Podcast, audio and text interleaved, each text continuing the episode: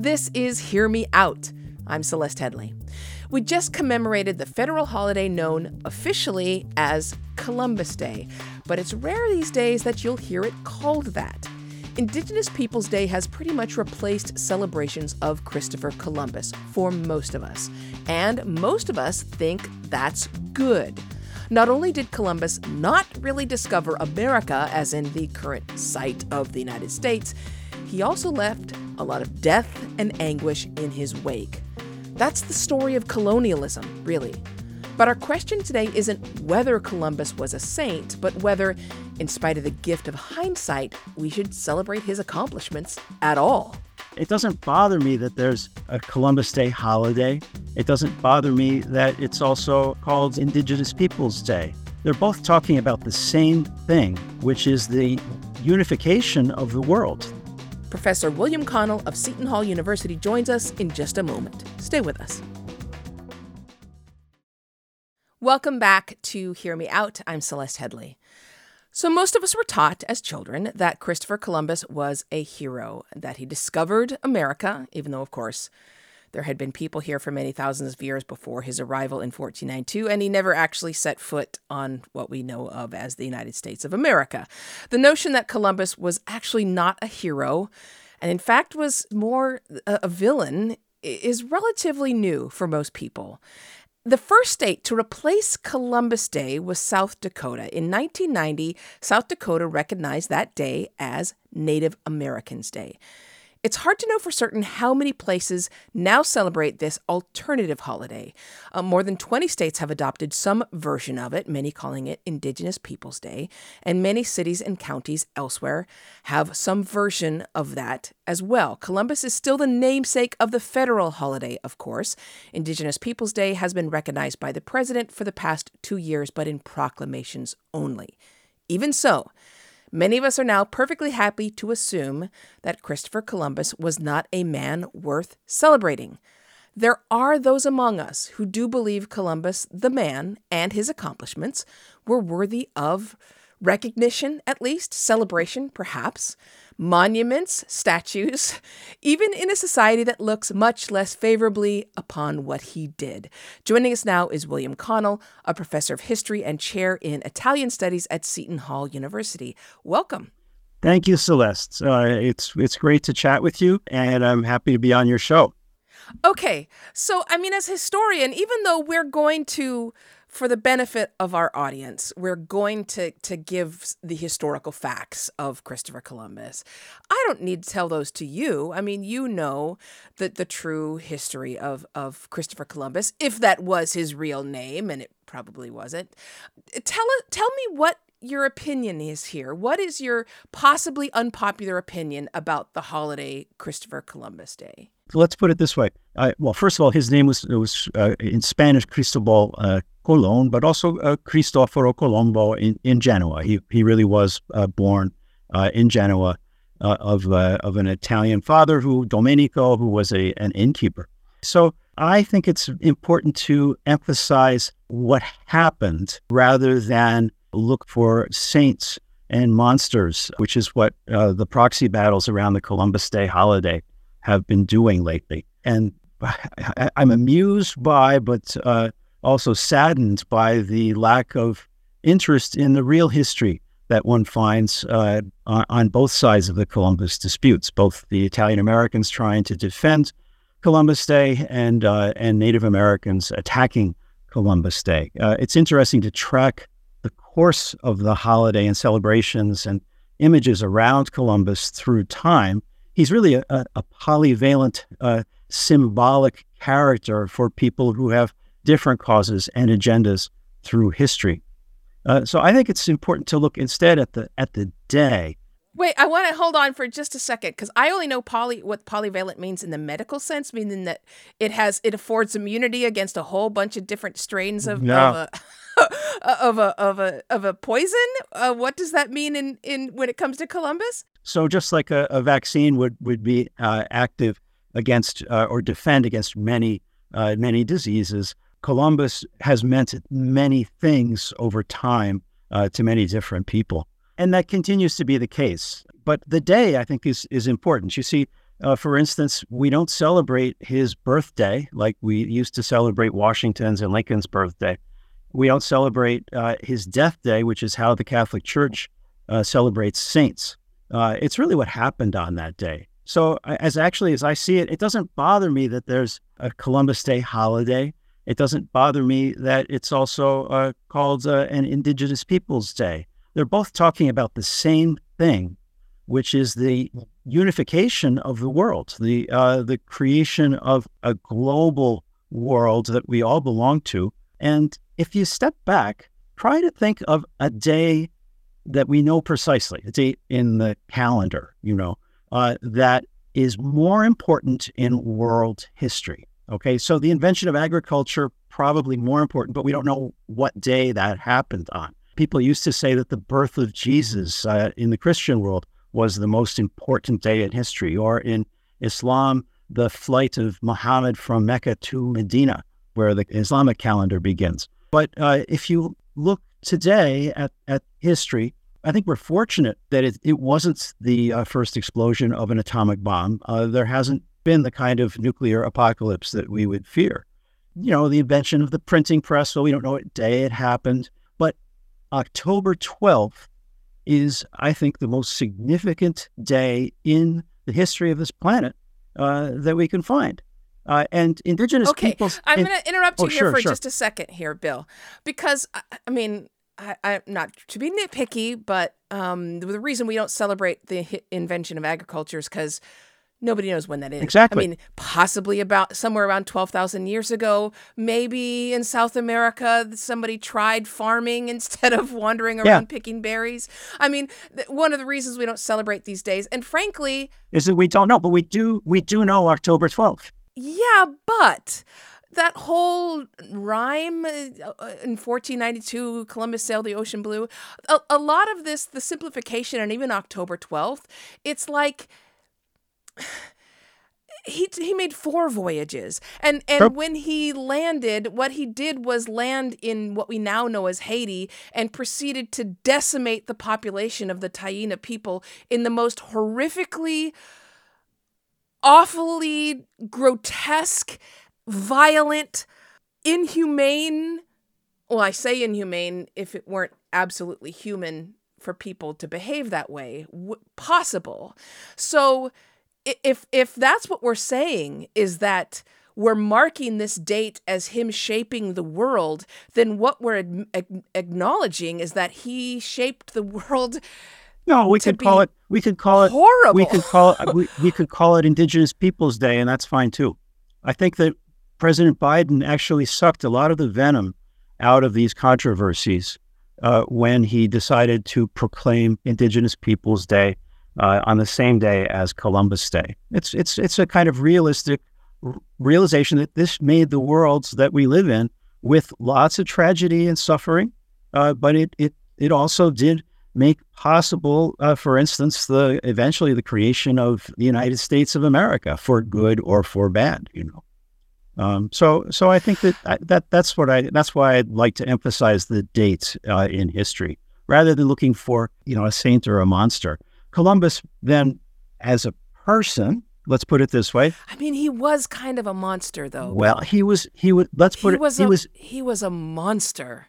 He didn't go to Hispaniola, uh, the island that includes Haiti and and Santo Domingo, with the intent of killing lots and lots of people. But he did kill lots and the, lots of the people. diseases far outnumber the, the people who were killed by the uh, Spanish colonists. But uh, but yes, many people died, uh, and they would continue to die throughout the whole process of these worlds coming together. Wait, Bill, I got to stop you here because yes, diseases killed a lot of people, but we're talking about people. First of all, where he famously said talked about how lovely they were as people. Yeah. How generous they were and how how so much love that they greeted him uh-huh. with.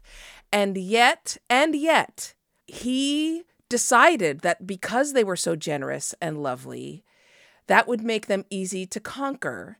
And so he would whip them for very minor offenses. If they stole a vegetable, he would cut off their a nose or a hand and then sometimes force them to walk around with their severed body part as punishment. He sometimes kidnapped a woman and gifted it to one of his crewmen who would then proceed to beat them and rape them regularly. He would pregnant women were captured and then the, the their babies after they were born were at, at times thrown to hungry dogs. I mean that's a monster. I mean, it's true. Yes, no, I've, they died from diseases. This is all. I've written about those things. I know you have. You know all of this. But we, welcome to the awful world of the 16th century. They did those things in Spain also. Yes, yes, but after just fo- just four years after he arrived in what we now know as Haiti. Only two thirds of those people were still alive, and fully half of those who died took their own lives rather than continue to live under the rule of Columbus and his crewmen. I mean, I, I don't believe there was mass suicide like that, but that, you know, but go ahead.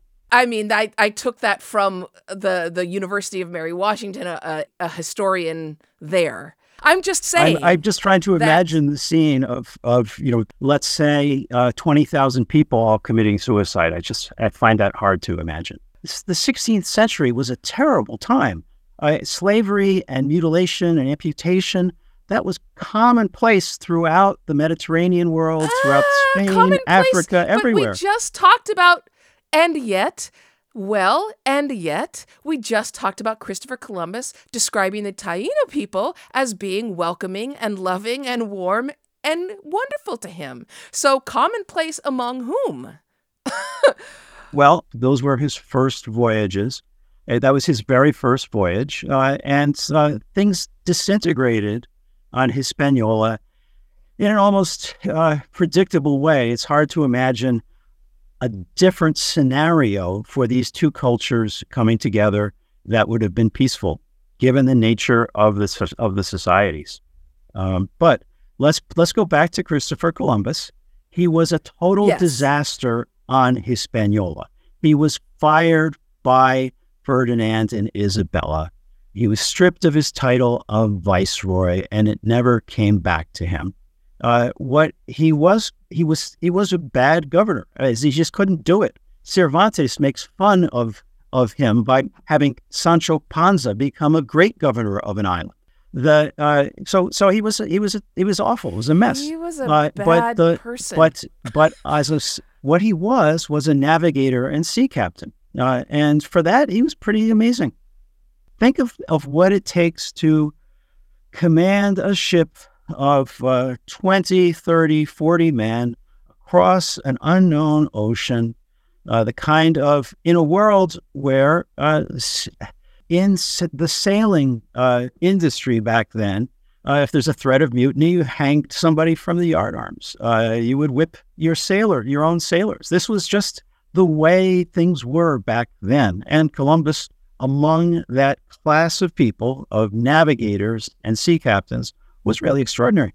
Okay, so uh, we have to take a break here, Bill, for a second. I do not um, argue with the fact that he was a he was a pretty good navigator, but there were other pretty good navigators at the time that we don't name holidays for. Um, and I, I could not disagree. I know that you are not defending Columbus, that I don't want any of our listeners to think that you are. Um, it was terrible. What we're really arguing about, I know he was awful. And, and I know you don't disagree with that. So what we're really disagreeing about with the fact that you're not bothered by leaving his name on, on the holiday. That's all we're disagreeing about. So we're going to come back and disagree about, with about that a little bit more. Um, this is Hear Me Out. Uh, I'm talking with uh, William Connell, a historian, and we'll be back in just a moment.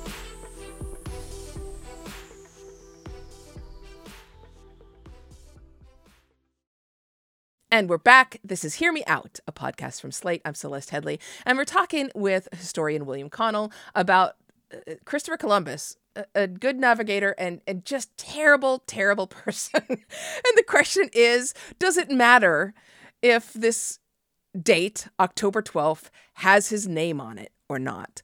Bill Connell says it doesn't really matter because the date is important enough. I think I, I have summed that up correctly? Right. And and I'm fine with it being changed to Indigenous Peoples Day, which recognizes exactly the same thing, which is the coming together of uh, of the planet.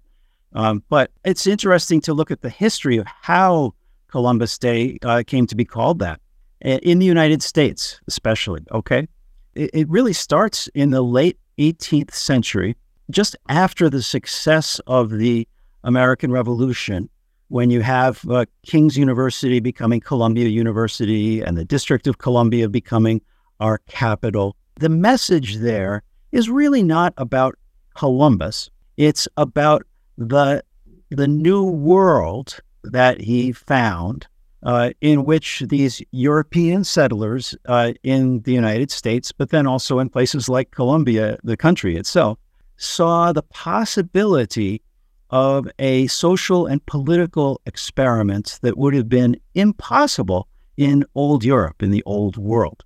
Uh, and so they're really celebrating something new. Uh, and the image of Columbia was a female allegorical figure that you find in prints and things like that, rather than rather than Columbus, the sailor behind the uh, the the this, this the steering wheel uh, that you see today. But that changes so that we have uh, in the 1820s and 1830s as the Latin American countries revolt from Spain. And there's a preoccupation in the United States with Spain and Latin America, Spanish culture, investment, investments in Latin America, and so forth. There's this idea that that the United States can, in, in a sense, become the heir to the the weak and decadent Spanish Empire.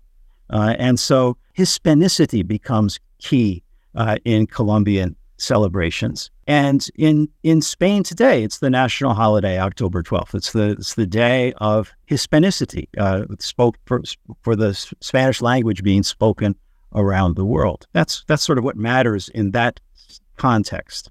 The Italian connection with Columbus Day only begins in the 1890s when uh, there's, which is 1892. It's the first year in which the very largest number of immigrants to the United States come from Italy. Uh, and they're responding to instances of discrimination, of lynching. There's a terrible lynching in New Orleans of men who had, had been uh, either acquitted or um, the charges had been dropped in a prison in, in New Orleans in, uh, in 1892. So the Italians see Columbus as an existing national hero, going back even to those traditions, like I said, of Columbia and whatever. And they use Columbus, the fact that he was born in Genoa, uh, as a way of legitimating their presence in a hostile country that's not welcoming to them as immigrants.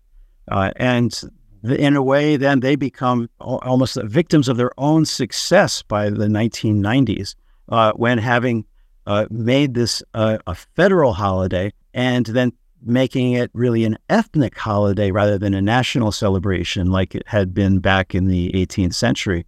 And suddenly the holiday is attacked by um, by activists. It's it's an it's a fascinating story, the celebration of Columbus and its evolution through time that I, as a historian, observe. And in a way, it's a lesson of the way holidays are malleable how they're used by various interests. And so I think it's it's interesting to study them. And uh, and I feel a certain kind of sympathy with the people who march and parade, uh, as long as they don't have uh, especially vile beliefs uh, that they're trying to promote. And so I, I it doesn't bother me that uh, that Columbus Day exists as a as a holiday. This is why it was really wise of President Biden to say, well, look, if you want to celebrate it as the, as Native American Day or Indigenous Peoples Day, which all it all began, by the way, in Berkeley, and uh, where I was a graduate student in in 1992. That's fine, but it doesn't bother me that on our calendar there's uh, a day that marks when this uh, happened. And of course, it doesn't fall on October 12th anymore because it became a movable feast, is what they call it, a day that changes uh, because it's a Monday holiday. I mean, frankly, I, I okay, I think that we could make an argument for other moments in history that have even more impactful uh results. Like you could have the uh, Thomas Savery Day, right? You could you could pinpoint the first steam engine Mm-hmm.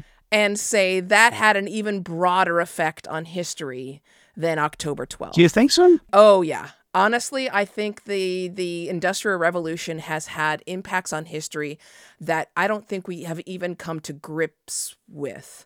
I think if we're just going to go with taking value neutral judgments, I, I honestly, I think you could look back on slavery and l- sift through some of our greatest We do have Juneteenth, uh, and And- yes, we just now. But I'm t- look, talking about going through the hist- global, the, the history of global slavery, uh, and look at some of the great leaders and inspirational leaders of slaves. Period, who have inspired slaves worldwide, um, and and create a date that actually becomes significant, especially when works get translated throughout the world. I mean, I think you could come up with dates, even if you're just looking at Italian Americans. You could have an Enrico Fermi Day, who for his work on radioactivity and, and the, the discovery of brand new elements, because that then becomes the Manhattan Project. That leads to the the, the an entirely different age. Um, how do you get how do you get something like that through Congress? I don't think you get anything through Congress. I think Congress is completely and totally dysfunctional, and you Oh, couldn't- there we you go. couldn't get a drip of water through Congress at this. I mean, we're talking about a, a, a dumpster fire Yeah. bill. No, exactly. I exactly.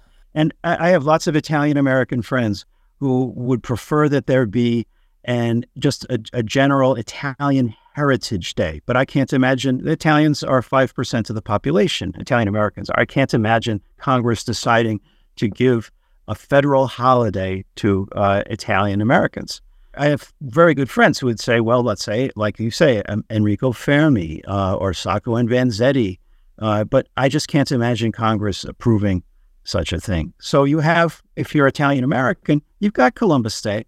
The question is, how do you make it? Uh, s- since it's going to be on the on the federal calendar as that, sure, allow uh, allow South Dakota to have Native American Day. There are more Native Americans in South Dakota than there are Italian Americans, but it'll it'll be on the calendar for on the federal calendar with the banks closed and the post offices closed probably into the future for a long time.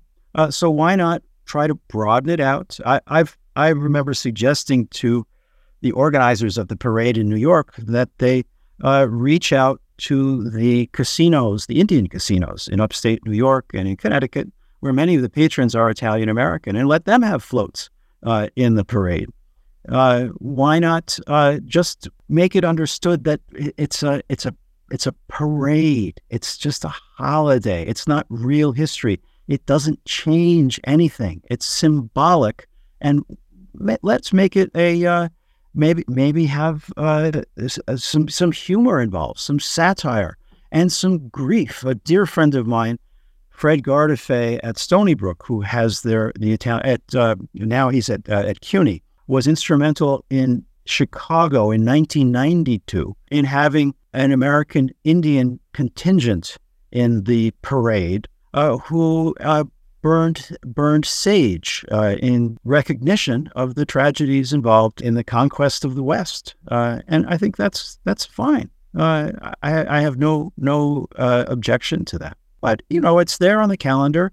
Uh, Columbus was a historical figure, uh, and in the late 15th, early 16th centuries, he stands out as for the things that he was bad. All right, it's hard to imagine things going better with the Spanish taking those islands. Let me interrupt you just here for a second, Bill, because we have to take a break in a moment. But A, truly, we would have to set the date at, at circa 870, perhaps, when the when the Norse i i discovered the new lands in the North Atlantic, um, and Eric the Red came from Iceland, and Leif Erikson came to North America and, and Canada, probably. But the other thing is, is that just having historical impact doesn't mean you want to remember that person's name forever, especially when they were a murderer and genocidal. For example, and I hate to do this right before we ta- take a break, but being of black and Jewish extraction, if you were to name a, a holiday holiday after Hitler, there would be problems. And for many indigenous people, naming a date after Columbus is the same impact. Um, and I'm going to let you respond because I, I realize it's unfair to do this right before a break. So we will take a break. This is Hear Me Out, a podcast from Slate. We're talking about Christopher Columbus, and we will be back in a moment.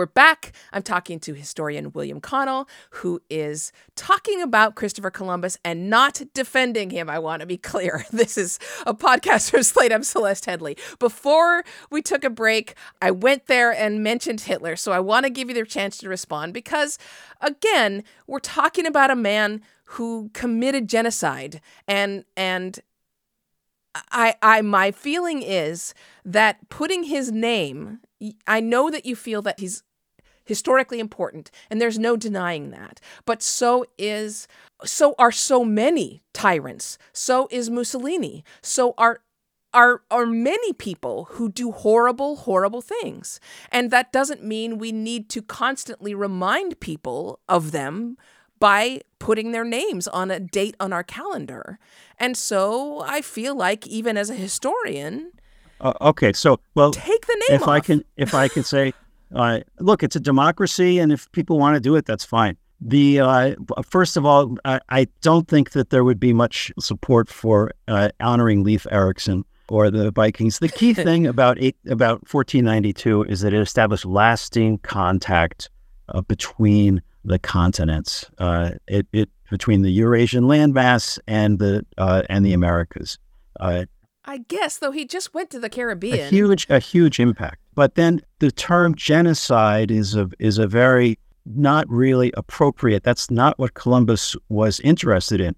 Uh, he was interested in at at a certain point he had to pay back the loan sharks who financed uh, helped finance his voyage. It wasn't just uh, Isabella's jewels, and so he he brought slaves back and tried to sell them. It's interesting that uh, Isabella had qualms about about selling slaves who hadn't converted to Christianity yet. So they interfered with Columbus's uh, slave auction, and he died never paying back his his loan sharks.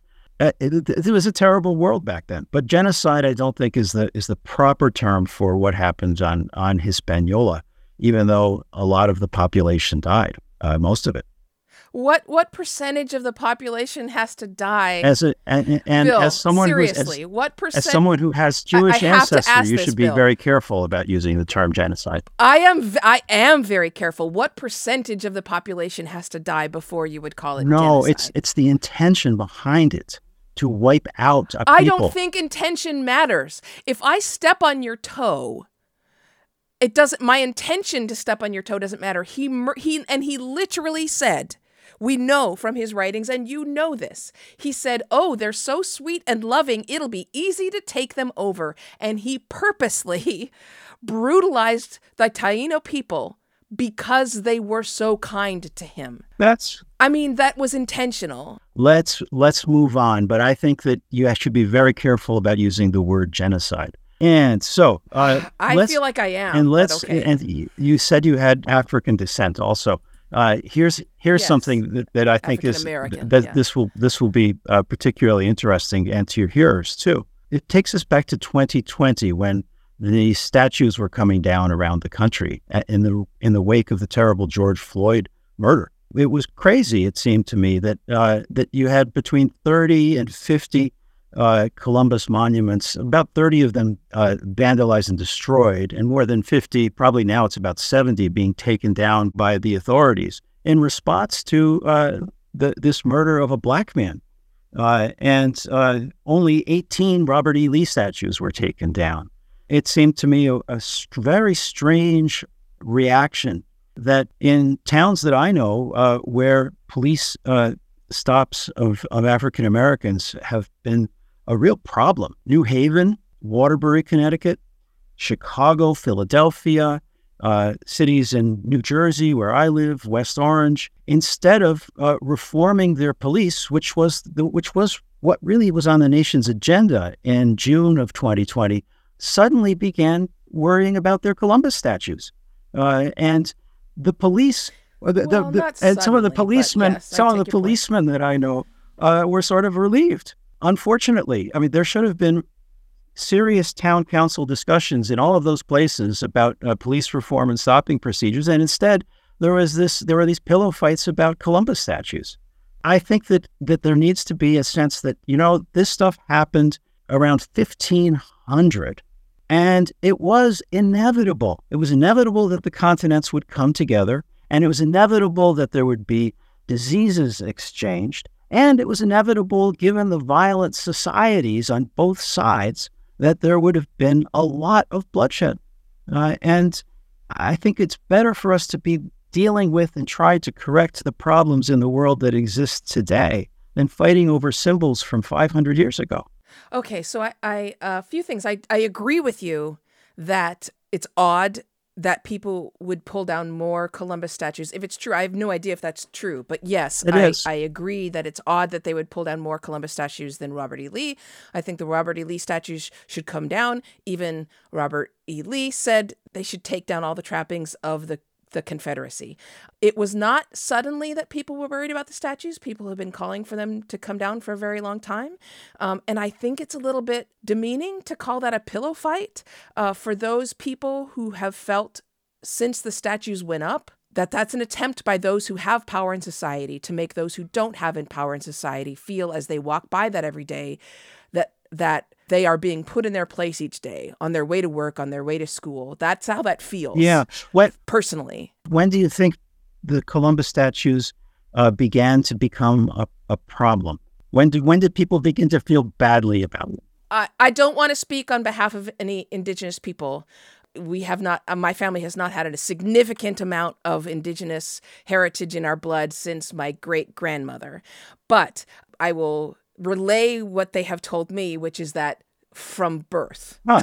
Okay. that that that they that when they're born, it's been a problem. So uh, we're almost out of time. So let me just finish what I in response to what you said, which is that both of those things that you talked about can be true. That both the statues need to come down in order for us to move on and help people everyone feel as though they are welcomed in our society and that they belong.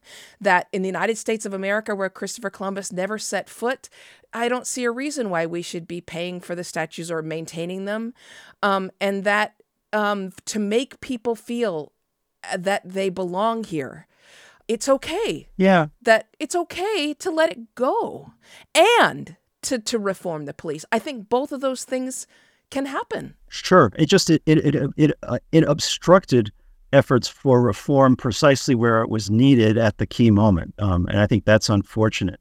I've studied I've studied the statues uh, and their reception. Uh, it's interesting. The very first actual pulling down of a Columbus statue was in 2004, so very recent, and it took place in Caracas, where Hugo Chavez uh, encouraged it uh, and and brought it down. I'm very much in favor of public art, and I think that needs to uh, be taken into consideration. It brings, uh, it prompts thoughts, memories, uh, and and negative ones, as as you suggest. Uh, but uh, let's have more public art rather than uh, than just take down. I think it was maybe about 150 statues all told taken down in the in the uh, the wake of the George Floyd thing. You know, a statue of Cervantes in in, uh, in San Francisco, for instance, Thomas Jefferson in Portland. It became it became fairly ridiculous. We're going to have to leave it there, but I guarantee you, Bill, we are going to get a lot of responses. Great, great, Celeste. yes, um, and you know what? Look, it, the discussion is good. And it was 500 years ago. It was 500 years ago. So I know that many of you out there are going to get fired up by this conversation. I guarantee you that Bill and I could have continued talking for quite some time. It doesn't matter which part of it you want to respond to. Maybe it was, what is genocide? Maybe it was, is a statue of Columbus considered public art? No matter what your thoughts are, we want to hear them. So email us. It's hearmeout at slate.com. Now, last week, we took a break from all this serious, newsy, historical stuff, and we took a stroll. Or if you were on the team of Lucy Lopez, you did not go for a walk. In any case, we got emails on both sides of that debate walk or not walk, and we wanted to share part of an email we got from a listener named Christina. Christina wrote this Yes, Walking is great. I love walking. I love nature. I love not having COVID. I love being liberal. What I don't love is the attitude so many of us adopt once we start living our best lives and feeling ourselves. Once we have the articles and the research to back up our claims and debates. Please remember the days you weren't your best and skip the part about how you got awesome. Remember being stuck. Slow down your roll a little bit, give the person to the left a chance to catch their breath, and choose kindness and empathetic understanding over waspy self righteousness or privileged virtue signaling. Bless you, Christina. I absolutely love that. Let's uh, always lean into our kindness and empathetic understanding and, and let privileged virtue signaling take a hike. Hear Me Out is a podcast from Slate. The show is produced by the very kind Maura Currie. Ben Richmond is our empathetic Senior Director of Podcast Operations, and Alicia Montgomery is a very understanding VP of Slate Audio. I'm your host, Celeste Headlee. Until next time, speak your mind, but keep it open.